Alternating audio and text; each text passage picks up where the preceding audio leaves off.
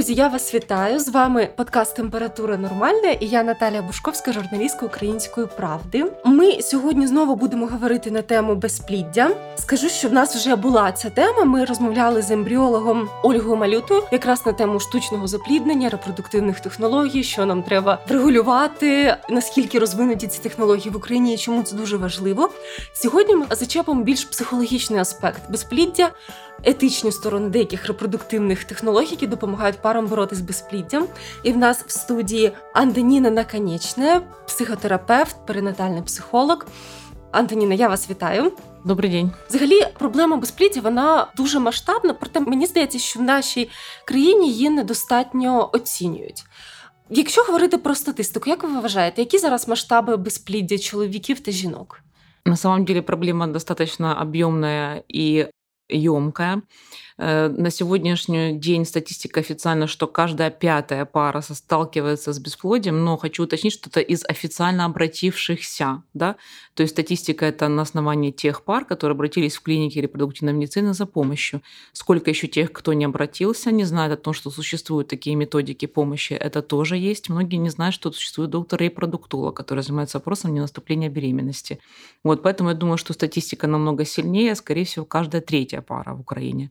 И, к сожалению, с 2018 года э, в связи с изменением э, формы подачи статистических данных изменилась форма подачи статистики, и мы не имеем на сегодняшний день достоверной информации по поводу того, какое количество бесплодия в Украине.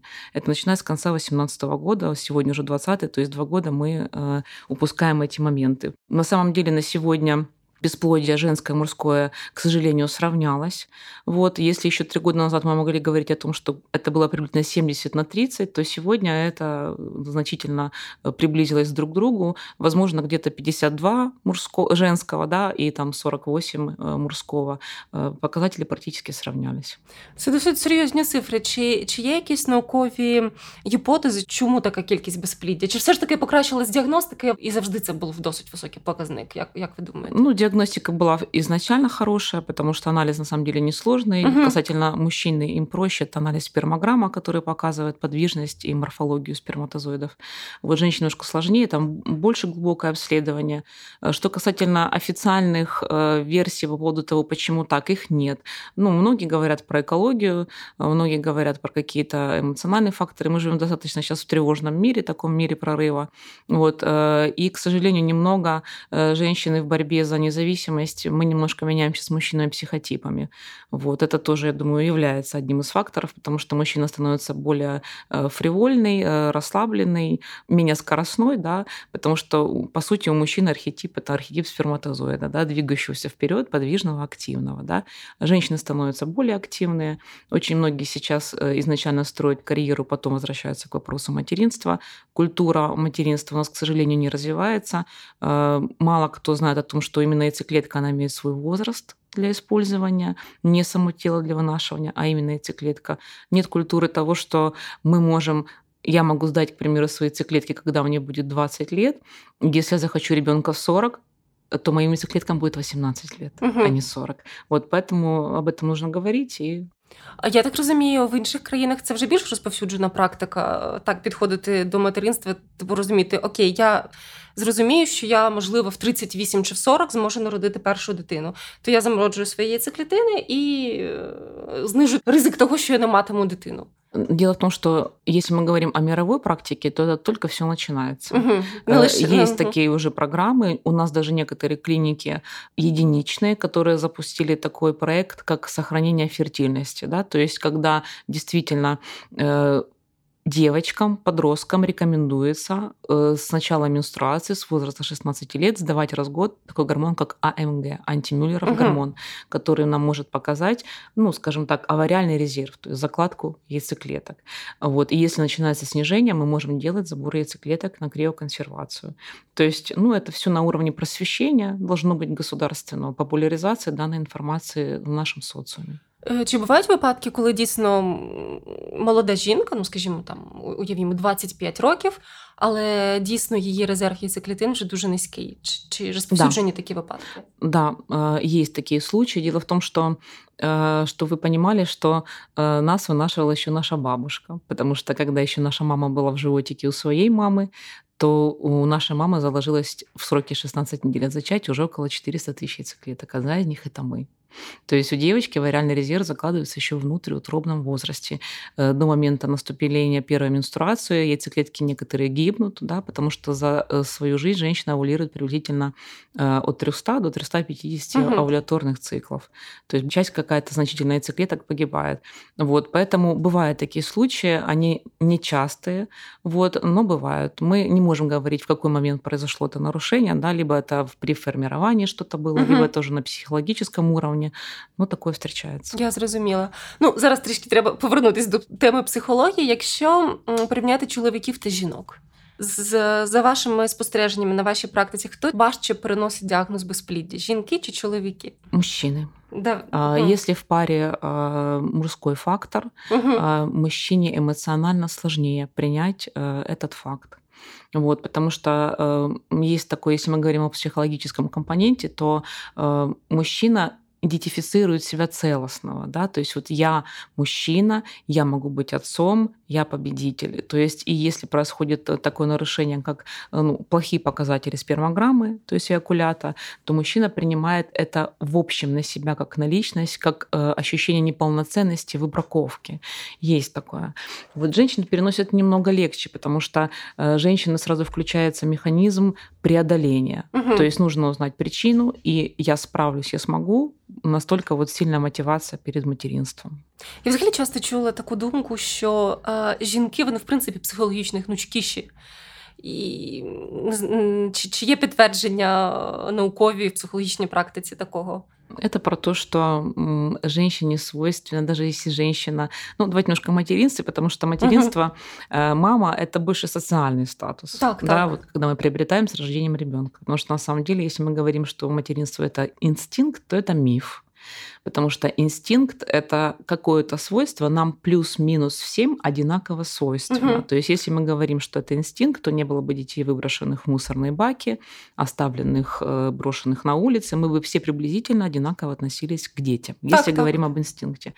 Женщины просто более эмоционально устойчивы. Вот, по причине того, что женщина априори обладает, э, скажем так, женщина-мать. Да? То есть это про что? Это не значит, что она уже родила ребенка, а про то, что ей свойственна забота, опека, умеренность и выдержанность. То есть женщины, они более устойчивы эмоционально. О, навіть так, бачите, це це дуже зараз гарний. И женщины более глубже рассматривают эту ситуацию. Мужчинам свойственна поверхностность. Это просто свойство психики. Это не значит, что они плохие. Они очень хорошие, но для них минус – это минус. Да? А для женщины минус – это возможность развернуть его, чтобы получить какую-то другую диагональ, посмотреть немножко под другим углом. Знаєте, от якщо казати про безпліддя, мене свого часу вразив сюжет моєї колеги Ірини Стороженка. Вона робила дуже цікавий сюжет про пари, які приїхали з різних країн в Україну, щоб забрати дітей з готелю Венеція, які не змогли виїхати додому через карантинні обмеження. І Там була пара з Аргентини. Жінці було, якщо не помиляю, вже 46 років. Вона пережила 6 викиднів, вона пережила неймовірну купу спроб штучного запліднення. Врешті-решт, сурогатне материнство стало і останньою надією цієї родини. І е, чесно, мені навіть важко уявити, скільки витримки да, треба, щоб пройти весь цей шлях. Але коли я читала обговорення на цю тему, ем, чули такі дуже. Противників цієї практики, да, сурогатного материнства, радикальні заклики, що не можеш не народжуй. От живуть же люди без дітей, знаходять себе, реалізуються. Я можу розказати, як можна реалізувати без, без дітей, і все. Але люди не можуть довго змиритися з діагнозом безпліддя. Я припускаю, тому що бажання розмножитись, передати свої гени це одно з базових бажань людини. От ви, як фахівець цій сфері, як ви можете пояснити той факт, що нам дійсно вкрай потрібна власна дитина?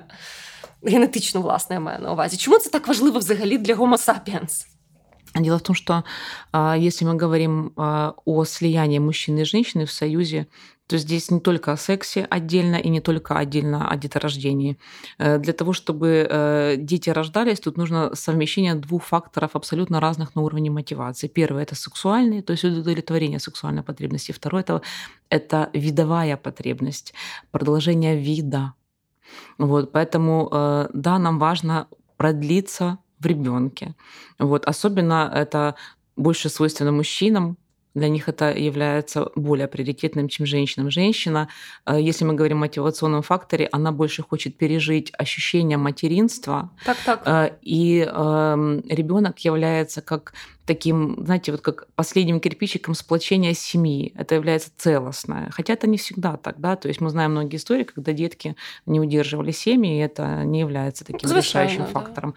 Вот. Но касательно услуги суррогатного материнства, это медицинская услуга в первую очередь. Это э, не рыночная какая-то э, придуманная история. И э, это услуга, которая имеет определенные показания к себе, вот, и она однозначно должна быть. Тоді все ж таки трішечки зачеплю тему всиновлення.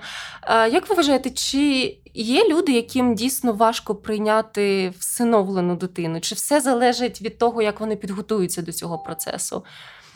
А на усыновление способен не каждый. Угу. На самом деле это очень сложно. Если мы говорим о суррогатном материнстве, да, там есть фактор того, что вынашивает другая женщина, но сама мысль о том, что это биологически наш ребенок нашей пары, она достаточно сильная и греет меня И греет моего партнера.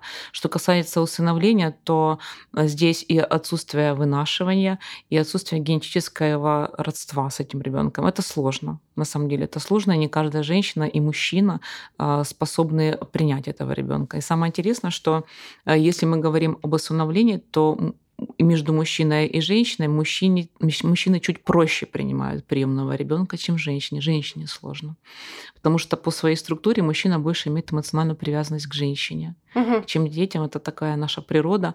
Вот. Но это очень сложный вопрос, и психологически это достаточно трудно, и не все справляются с этим. Цікаво, чомусь думала по-іншому, що навпаки ж чоловікові важливо, от ми тільки що згадали передати власні гени, скажімо так, але виходить таке невелике протиріччя, да?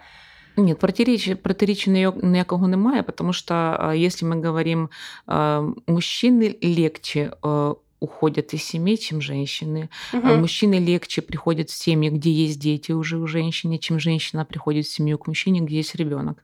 Потому что для мужчины, ну, это такая наша природа, он имеет большую эмоциональную привязанность к женщине. Угу. Это объект его любви и значимости.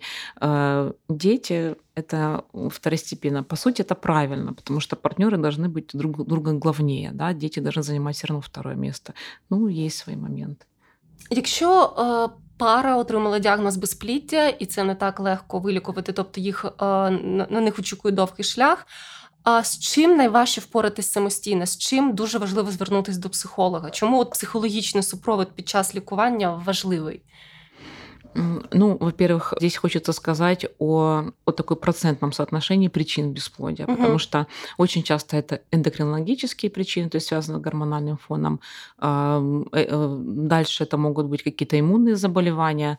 Э, и эм, один из самых распространенных факторов это из 100% 40% это, скажем так, бесплодие необъяснимого неясного да, характера, не, да, да, психогенная, идиопатическая, не, ну, неясного генеза. Вот поэтому э, и это иногда парализует пациента по причине того, что когда ты видишь врага, ты способен с ним бороться. Когда ты не видишь э, врага, ты не можешь понять, с кем ты борешься. Вот, поэтому психологическое сопровождение обязательно нужно, потому что э, тело и душа это неразделимые составляющие. Есть такая наука психосоматика, которая изучает ну, соединение болезни и психики человека. Вот, и поэтому э, пациент, во-первых, чувствует помимо этого всего еще и поддержку. Э, то, какие мы сегодня с вами здесь, это мы уже давно сформированы, это от нашего зачатия до 12 лет. У нас у каждого своя история детства, своя история своих родителей. Э, и поэтому эм, помимо поддержки происходит параллельно работа психологическая, то есть психотерапия происходит, и пациенту легче переживать. Не забываем про то, что репродуктивная медицина, технология это еще имеет и физический болевой компонент, потому что препараты, они не только пероральные, э, таблетированные, это очень часто уколы, угу. и э, это на уровне эмоционального состояния не может не возбуждать психику и не может приводить к каким-то, возможно, нервным срывам, каким-то переживаниям сверх этого всего. И отсутствие гарантии результата. Да? То есть, да, мы живем в очень хорошее продвинутое время, репродуктивная медицина в Украине очень хорошо развита, но, к сожалению, э, из 100% э, протоколов успешными происходит 28-30. Угу. То есть, соответственно, значит, нужно есть еще какая-то причина, нужно искать глубже и работать в мультидисциплінарній команді, даже в форматі репродуктивної медицини. А я спілкувалася декілька років тому, певно, з вашою колегою, вона теж перинатальний психолог. Вона сказала цікаву річ, що коли безплідні пари проходять психотерапію, вони іноді можуть дійти до неймовірних висновків, починаючи від того, що вони взагалі-то не хочуть мати дитину, і це бажання це навпаки пресинг суспільства. І тому, можливо, ну вона це пояснювала тим, що насправді жінка не бажає цього, і тому вона ніби пручається цьому, закінчуючи тим, що вони взагалі розуміють, що вони не хочуть мати спільну дитину, що вони взагалі знаходяться на грані розпаду, і дитина це не те, що може їх склеїти. Чи були такі випадки у вашій практиці? Да, были такие случаи, и неоднократно это сопротивляется не женщина, а сопротивляется ее бессознательное, потому что э, давайте немножко разделим такие три составляющие. Вот то, что мы с вами друг друга слышим, видим, вызываем друг у друга какие-то ощущения, это сознательная работа. Так, так. Есть бессознательное, в миру это называется интуиция, предчувствие, что-то мне не по себе тревожно. Шосте почуття. Да, шосте почуття. Э, дети до пяти лет очень, очень четко чувствуют бессознательно, они живут на основе основания. Мы уже с возрастом и страхами мы немножко теряем эту связь. И есть тело, это третье. А, и тело является таким вот как триггером на поверхность того, что происходит между сознанием и бессознательным. Если между ними есть конфликт, недоговоренность, тело его демонстрирует. Тело очень четко чувствует бессознательный, показывает его. Поэтому пара может приходить, были такие случаи. Э, да, хотим ребенка, да, мы э, прошли уже там э, много исследований, прошли уже, например, две попытки ЭКО, но они были безуспешны, беременность не наступает. Э, Все идеально. Это уже говорит о том, что проблема стоит немножко глубже. И бывало такое, что когда начинаешь работать, то по факту нет осознанной готовности к материнству.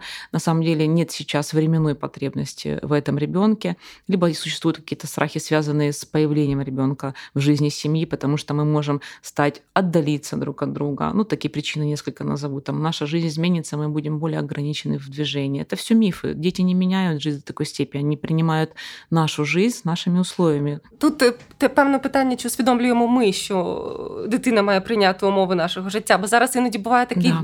дітоцентризм егоцентризм, коли ми всі підлаштовуємось під дитину, це насправді шкодить всім. Як на Сейчас, к сожалению, очень сильно у нас э, пропагандируется такое понятие, как хорошая мама, так, 24 так. на 7. Я противник этого, я против э, даже фразы хорошая. Я люблю говорить, что э, не существует хороших мам. Есть достаточно хорошая мама для этого ребенка в этих своих жизненных обстоятельствах.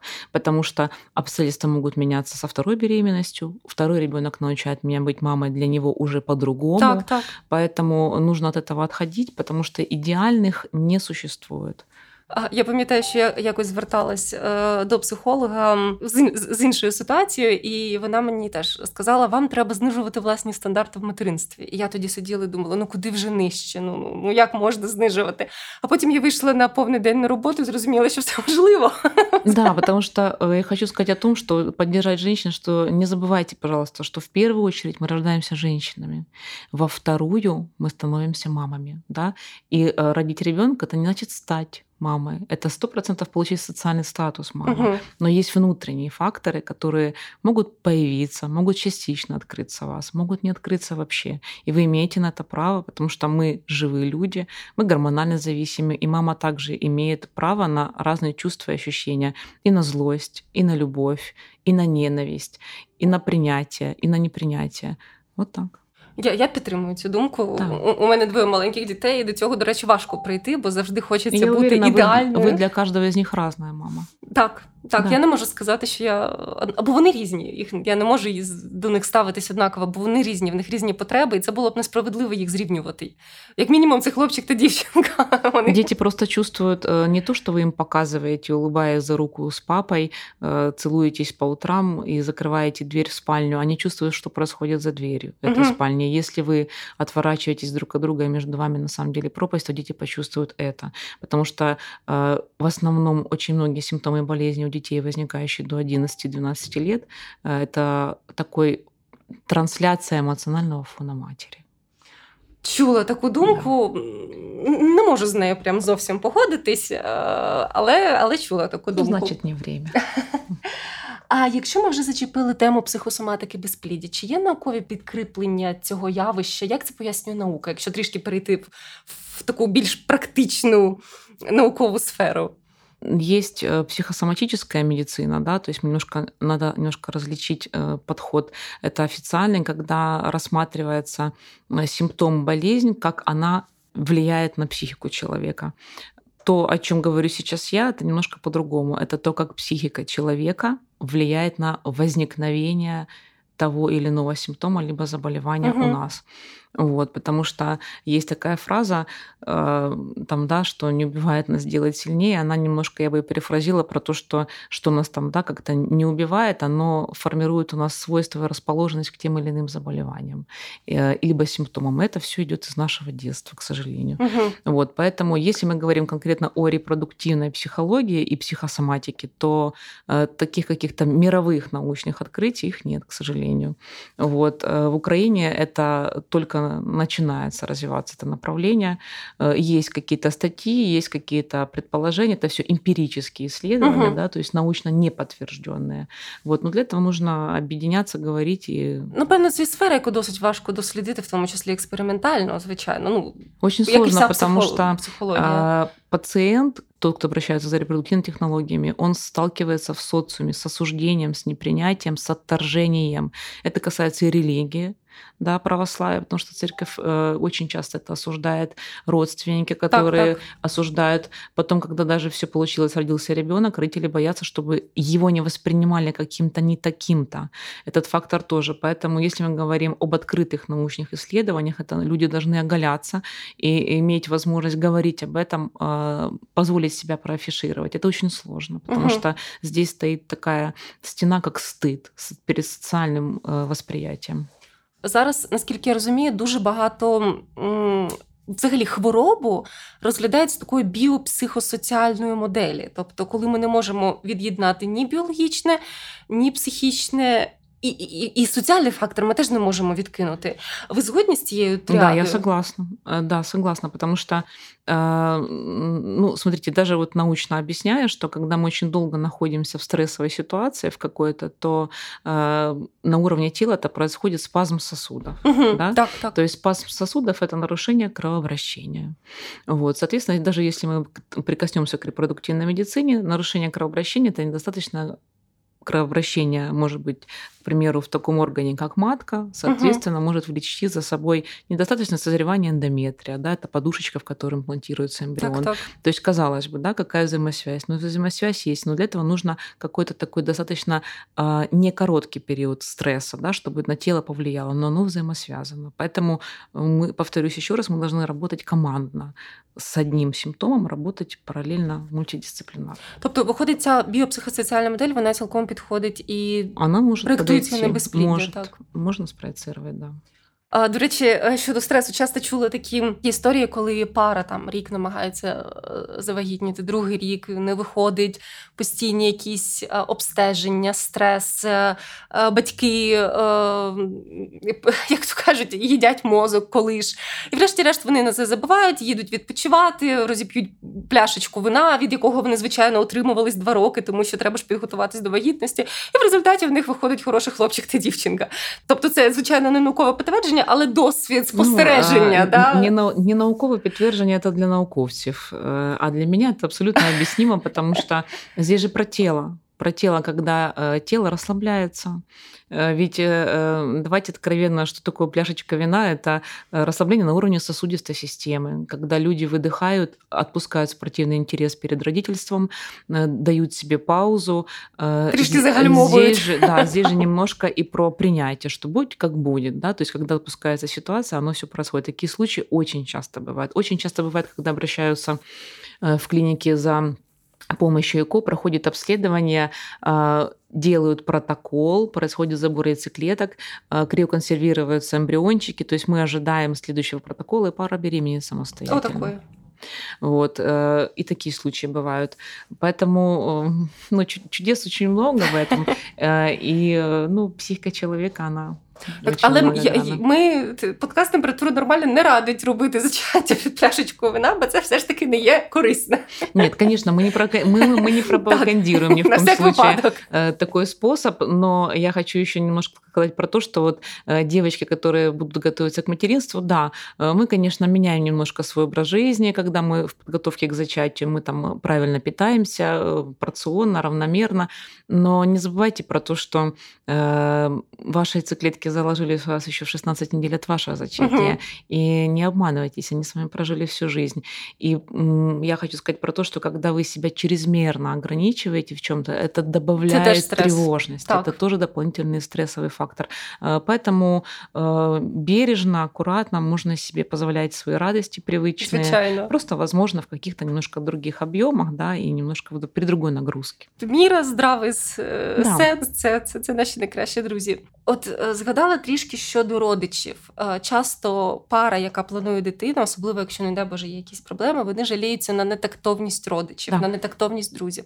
Це додає страждань, це додає стресу. Як реагувати на ось такі питання? питання: ну коли ж ви вже завагітнієте? Чому ви так довго? А часики-то тікають. От як реагувати на такі нетактовні ви порадили? Здесь не может быть никаких плавных отходов от этой темы. Угу. Здесь обязательно должен произойти открытый разговор с кругом людей, которых вы информировали о своей ситуации, и вы открыто должны попросить, пожалуйста, э, мы об этой теме не говорим, пока мы сами не рассказывая вам какие-то факторы происходящего. То есть мы просим, и мы говорим про то, что если вы будете нарушать эту договоренность, тогда мы не будем общаться на эту тему. Угу. И никто а, не лишает вас права а, сказать стоп, я не хочу сейчас отвечать на этот вопрос, или, пожалуйста, не говори мне об этом. То есть не нужно уходить э, э, в удобство для окружающих и в предательство так, так. к себе. Защищайте свои границы, потому что это, опять-таки, вернусь, это дополнительно психологически, эмоционально очень сложный фактор. Постоянно сталкиваться с этими вопросами, поэтому э, защищайте себя. Вы имеете на это право. Тобто честность, честность межи. границы и сохранение личного эмоционального пространства. Це дуже важливо. Дякую за цю пораду. І я б хотіла зараз трішки знову повернутися до теми сурогатного материнства. Україну називають такою е, меккою сурогатного материнства, бо ця процедура тут набагато більш доступна. Проте противники часто стверджують, що це е, неетична практика. Вони ставлять в приклад інші європейські країни, які мають е, або заборонене взагалі, або дозволено лише альтруїстичне сурогатне материнство. І деякі часто це можна почути у феміністичних спільнотах, що це експлуатація тіла жінки, тобто mm-hmm. сурогатної мами. От що ви скажете на тему етичності сурогатного материнства? Во-первых, Україна я категорически против слова «мека». Угу. Для того, чтобы назвать Украину мекой суррогатного материнства, для этого нужно иметь статистические данные, которые бы говорили о количестве суррогатных мам в Украине.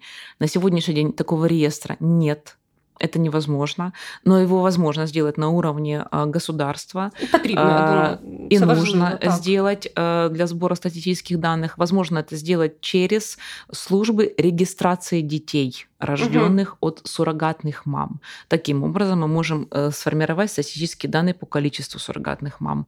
Это первое. Второе. Я а, категорически против слова торговля телом и эксплуатация тела женщины. Женщина добровольно обращается в клинике репродуктивной медицины с помощью заработать деньги. Э, это э, второе. Третье. Э, эта работа не может не оплачиваться. Я бы даже сказала про то, что она, возможно, должна оплачиваться больше, чем она оплачивается сейчас, сейчас потому что на сегодняшний день в Украине для пары под ключ суррогатная мама это приблизительно 32-34 тысячи долларов. Но из этой суммы суррогатная мама получает 12-14 тысяч долларов. Это не такая большая сумма. Вот здесь бы, да, я бы боролась за повышение оплаты суррогатным мамам. Но мне хочется спросить э, всех, кто нас слушает, готовы ли вы посвятить год своей жизни какой-то работы, какой-то работе очень сложной, где бы вы физически уставали, эмоционально было бы вам непросто, бесплатно? Мой ответ лично нет. Я бы не была готова работать бесплатно целый год. Поэтому суррогатная мама — это не торговля телом, это полноценная работа женщины, посвящающей в среднем год жизни своей, этой паре, э, этой медицинской процедуре, и она достойна уважения и оплаты уважительной, и отношения к себе. Я вважаю, що у нас дійсно дуже багато проблем, саме які б мали регулювати права та обов'язки всіх сторін.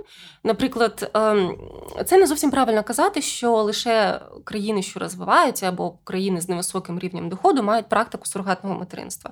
Бо в Ізраїлі є практика комерційного сурогатного материнства. А в США в багатьох штатах вона є. Наприклад, Нью-Йорк е, збирається дозволити у 2021 році саме комерційне сурогатне материнство, хоча до цього воно було заборонено, але вже підписаний законопроект, який вступить в силу у 2021 році.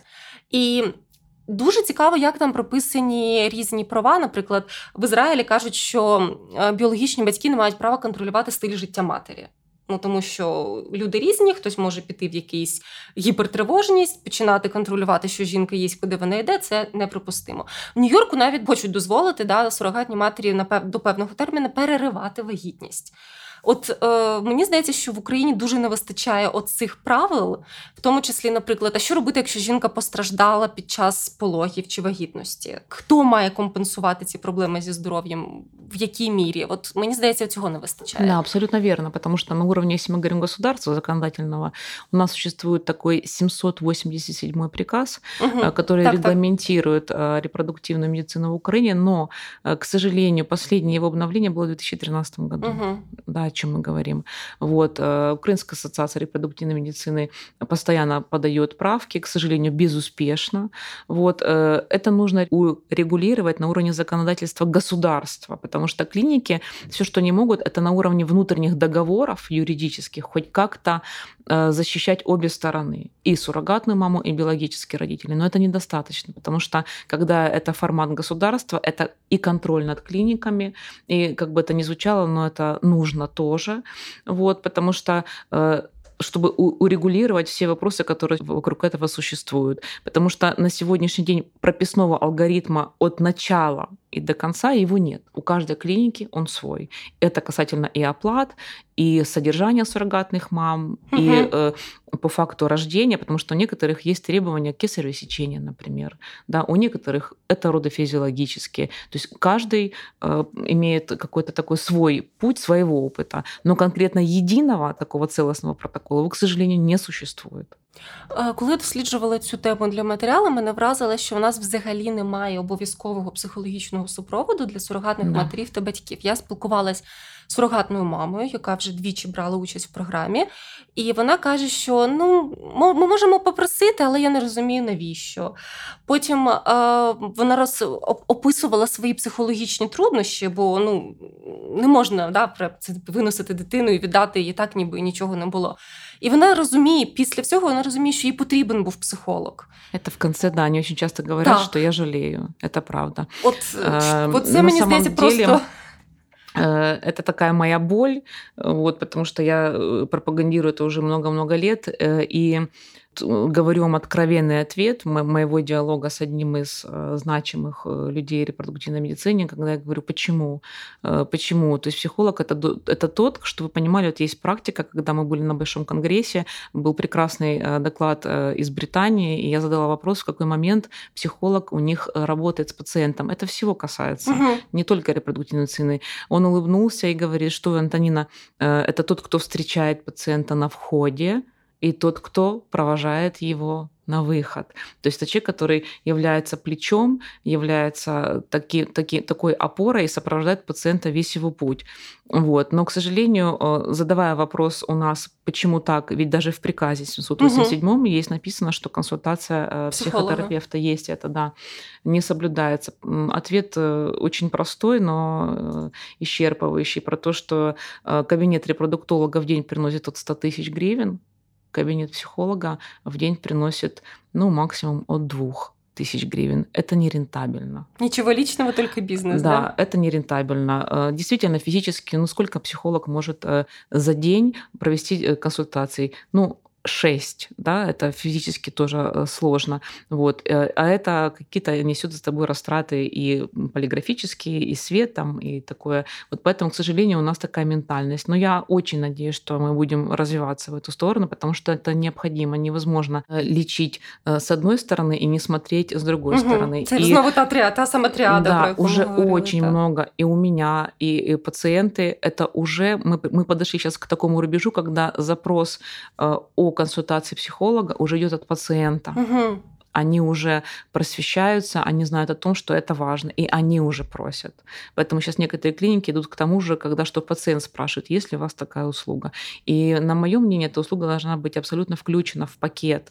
То есть она должна пациенту даваться бесплатно. То есть, ну как бесплатно, да, такая маркетинговый ход, чтобы быть уже в, э, в перечне услуг, которые входят в пакет программы ЭКО, к примеру. Это очень важно. Пациент должен чувствовать поддержку.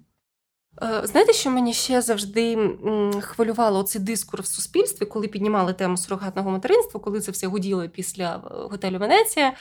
А мене дуже хвилювало, що якось у нас так поляризували. От в нас є сурогатна мама, вона жертва, її експлуатують, бо це дуже погано.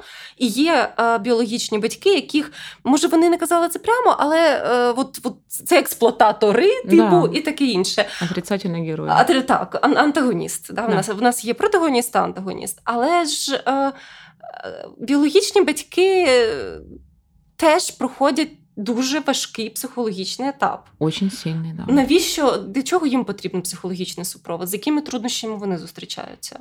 Значит, если мы говорим о паре, то на самом деле очень много таких психологических моментов. Я несколько озвучу. Во-первых, э, да, э, ребенка вынашивает другая женщина. Что если мы говорим о женщине в паре, для нее это достаточно травматично, потому что угу. здесь ощущение «я не справилась, я не смогла», я не смогла оно так. существует. Вот, и она очень нуждается в поддержке. Дальше. Имеет э, такой фактор, как немного такая эмоциональная ревность, потому что э, мужчина в паре муж, отец, он немного э, с, с таким с проявлением тепла относится к суррогатной маме. Я сейчас говорю вам историю, когда есть общение, общение. между биологическими родителями так, и так. суррогатной мамой. Э, например, знаю такие истории, когда там папа мог биологически заезжать, просто там завозить какие-то продукты, да, домой возвращаться, говорить о том, что там заехал, завез. Возникает эффект того, что почему без меня, угу. какие-то непонимания и ревности, да. То есть на самом деле им очень сложно. Вот. Но у меня были в практике э, даже случаи, когда биологические родители, мама биологическая, не вынашивая ребенка, вскармливала ребенка грудью. Вот, настолько было вот от бессознательного и сильное желание материнства. Вот, и э, я рекомендую очень биологическим родителям, даже если вы не вынашиваете малышей, вы ждете ребенка от суррогатной мамы, все равно должны быть для таких родителей курсы. Курсы, угу. но как у нас называются курсы для беременных, да, Подготовка здесь можно сказать, да, подготовки к, курсы подготовки к материнству, убрать этот период, как это вынашивание, да, и народжение, и, народжение, и э, именно уход за ребенком, психологические моменты, которые связаны с ребенком, причины плача. То есть подготовка это должна существовать, потому что э, есть такое, когда женщина рожает ребенка, у нее на уровне тела включаются какие-то компоненты понимания его звучания, что он хочет. У биологических родителей, которым выносила суррогатная мама, к сожалению, здесь немножко есть провал. Звичайно, и так. это нужно признать, не бояться, этому можно научиться і нужно учиться. Знаєте, мені здається, що на курсах підготовки до пологів взагалі треба більше акценту саме на дитині, бо да, навчитися, вірно. як дихати при пологах, це, це не так важко. І часто не вистачає, ні, звичайно, підготовка психологічна до пологів, особливо пар, це дуже важливо, але і біологічним батькам, е, і і тим, хто виношує, і тим, хто очікує дитину як завдяки репродуктивним технологіям. Нам всім треба більше вчитися доглядати за немовлятами, бо часто 30-річна жінка першого немовля, якого вона тримає в руках, це її власна дитина. Абсолютно верно. И ты так думаешь, о боже, помогите. Слушайте, я на самом деле в своей жизни, когда еще работала в роддоме, я сталкивалась с вопросом, а у вас есть инструкция? Так, так, так. А, а я говорю, к чему? Э, к ребенку. Э, вот. И я говорю, нету. Вам, говорю, подскажет, э, что смогу, расскажу, да, вам подскажет ваше внутрішнє Мені здається, оці інструкції нам дуже важко прийняти той факт, що материнство, взагалі батьківство, воно дуже різноманітне. Абсолютно тобто ми всі хочемо якийсь алгоритм отримати, його, його немає. не существует. І наш тривожний мозок сучасної людини він просто вибухає, тому що Это просто все происходит от того, что мы разучаемся смотреть, слышать и чувствовать, а больше опираемся на рацию. так, так, є таке. А да. на самом деле, если мы говорим о материнстве и э, вообще психологии о нашем теле, то здесь нужно три механизма. Смотри, слушай и чувствуй, что говорит твое тело. Это про роды, и про материнство, и про ре- репродуктивные технологии. Ну вот поэтому надо больше возвращаться к первоисточнику. До речі, якщо згадати мій досвід народження старшого сина, коли м- мені навпаки е, зіграли злий жарт, той факт, що мені сказали, що ну ну, все буде так. Тобто почнеться так, потім буде так, завершиться так. І коли все пішло не по плану, я почала панікувати. І я це, це моя чисто Здесь не может особиста... быть э, никаких обещаний. Так, Это так. очень большая ошибка. Так, и я так, хочу так. сказать про то, что э, беременность и протекание беременности, и также роды, это сравнить можно с отпечатком пальцев. Мгм. У одной женщины никогда не повторится одинаковое вынашивание и одинаковое рождение. Не существует двух в мире одинаковых родов. Приблизительно, да, но не существует. Это как отпечаток пальцев индивидуально. Так, це, це унікальна історія кожної жінки. Мені здається, це треба закладати в першу чергу, що ваша історія вона унікальна. Народження вашої дитини, історія вашої родини, Да, вона унікальна. да. Поговорили ми про психологічний супровід. А якщо знову підійти до радикальних рішень, от як ви ставитесь взагалі до ідеї заборони? От чим це може вилитись? От ідеї, давайте звучали ідеї, давайте просто це заборонимо, бо нам так важко це врегулювати. Окей, заборонили. Які можливі наслідки цього? Врегулировать это несложно. Это на самом деле нужно чтобы за один стол большой и круглый сели представители, руководители э, по максимуму всех репродуктивных клиник в Украине, их на самом деле не так уж и много, Мгм. официально зарегистрированных до 50, э, плюс э, представители государственной власти и юристы, и пришли к какому-то единому мнению и созданию единого протокола и программы и законопроекта. Это раз. Э, По поводу запрета. На мое мнение, ни в коем случае нельзя запрещать такую медицинскую, я хочу уточнить, медицинскую услугу суррогатное материнство, потому что есть показания, например, как отсутствие органов у женщины, э, которые Так, так. э, для родов матки, и э, она не может родить. Это прямое показание к суррогатному материнству. Почему нельзя? Потому что тогда-то все будет продолжать существовать в меньших объемах и черный рынок. Да, назовем Мгм. это так, он э, будет существовать. Более того, э, почему не запрещать? Если государство правильно подойдет к этому вопросу, для государства это даже в плюс, Э, потому что это про приезд иностранцев в Украину, они платят налоги, э, давайте откровенно, да, они вкладывают деньги в экономику, э, они, э, ну, налогообложение происходит, клиники э, могут быть подконтрольны и платить также налогообложение. Поэтому здесь нужно садиться за большой круглый стол и вести переговоры, но ни в коем случае не запрещать.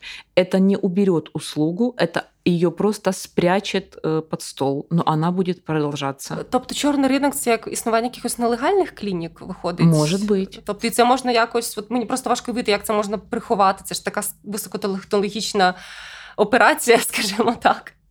А, Я вам хочу сказать, что это не то, что можно, это и существует и в наше время. Вот, Мгм. потому что э, Украинская ассоциация репродуктивной медицины, в ее состав не все входят клиники, Мгм. существующие в Украине, а, да, как бы, вот, и поэтому э, есть э, клиники, которые занимаются этим достаточно в больших объемах, есть свои нюансы и минусы, и, к сожалению, несут за это Угу. криминальную ответственность. Я зрозуміла. Тобто, по суті, в нас із в нас зараз це все не врегульовано. У нас сейчас э, Хоча это є якийсь, хоча б наказ. не, не так. доврегулировано, э, но запрет нет. Это не изменит ситуацию, это только усугубит ее. Таке фінальне буде питання: що допоможе психологічно, ну скажімо так, зцілитися чи утриматись на плаву парі, яка зрозуміла, що ну от все генетично рідної дитини в них не буде. Тобто вони покинули надію, можливо, вони відчувають вічі. Що допоможе їм е, все ж таки зрозуміти, що життя продовжується, і жи- це життя може бути щасливим, навіть якщо склалося так. Любовь. Любовь. Э, я очень люблю эту фразу. Э, э, если вопрос про то, что если пара уже приняла то, что ребенка не будет никогда, и не, не будут обращаться там, да, не приняли решение не усыновливать ребенка, не идти за медицинской услугой суррогатного материнства, тогда они способны только исцелить друг друга. Вот, потому что когда я люблю, то э, все твои пустоты становятся моими, а все, что во мне, чтобы наполнить тебя. Тогда нужно повернуться к друг другу и э, жить в поддержке, в понимании э, друг возле друга, в заботе и любви. Только так. Знаєте, от зараз ви це кажете. Мені згадався гарний нещодавний спецпроект е, видання Репортерс. Разом вони робили це з іншим виданням Ліга.нет. Це теж проект про пари, які переживали безпліддя. І одна жінка, вона в результаті вона все ж таки народила здорового хлопчика, і вона розповідала, як психолог їй допоміг зрозуміти, що ти цінна, навіть якщо ти не народиш дитину. Ти цінна, бо ти вже є, бо ти особистість. Це ти ти не лише функція дітонародження, ти жінка, ти особистість. І це розуміння, воно їй допомогло. Хто знає, можливо, воно частково допомогли, врешті-решт народити омріяну дитину. Просто хочется сказать, что э, не идите на поводу у социума. Сейчас есть такое понятие, как child-free, да? Так, так. А, вот. И, э, к сожалению, это наша ментальность, что женщина может возглавлять два благотворительных фонда, иметь три высших образования, там, помогать э, нуждающимся. Но если у нее нет ребенка, все, не это нереализованная личность. Нет. Вы изначально целостные, изначально личности. И я повторюсь, что в первую очередь вы рождаетесь женщинами и в первую очередь мужчинами А материнство либо отцовство – это второстепенный фактор, который может произойти в вашей жизни в случае вашего выбора, либо не произойти. Но жизнь не заканчивается, она продолжается, и живіть її в радості, благості і в любві друг другу. Да, от мені теж у мене було таке розміркування, що материнство це, це досвід. Батьківство взагалі це досвід. І він може бути як вдалим, так і невдалим. Так само, як, наприклад, да. мандрівка в Африку. Да? Неймовірно, звучить класно, але для когось це буде чудовий досвід, який змінить життя. Для когось це буде досвід, який принесе навпаки нещастя, бо да. там трапиться щось страшне. Тому нам просто треба розуміти, який саме досвід в житті нам життєво необхідний. Чи дійсно материнство та батьківство це той досвід, якого ми прагнемо, чи це єдиний досвід, який робить нас цілісною особистістю? Материнство і отцовство – це відовая потребность. Потребность ви, да, в продлении. А, а потребность любви, потребность э, в заботе друг о друге, это потребность индивидуальная. Вот для того, чтобы дети рождались, нужно совместить две потребности, которые разные на мотивационном уровне, воедино. Совмещайте. Я думаю, на цій чудовій фразі нам варто завершити наш подкаст. Я дуже вдячна. Це була дуже цікава розмова. Я нагадую, що наші подкасти виходять по п'ятницях. Зараз вони виходять не кожної п'ятниці через певні проблеми з карантинними обмеженнями. Але я дякую, що ви нас слухаєте. Ви можете завантажити наші подкасти на Google Podcast та Apple Podcast. Будьте здорові та кохаймося. Так.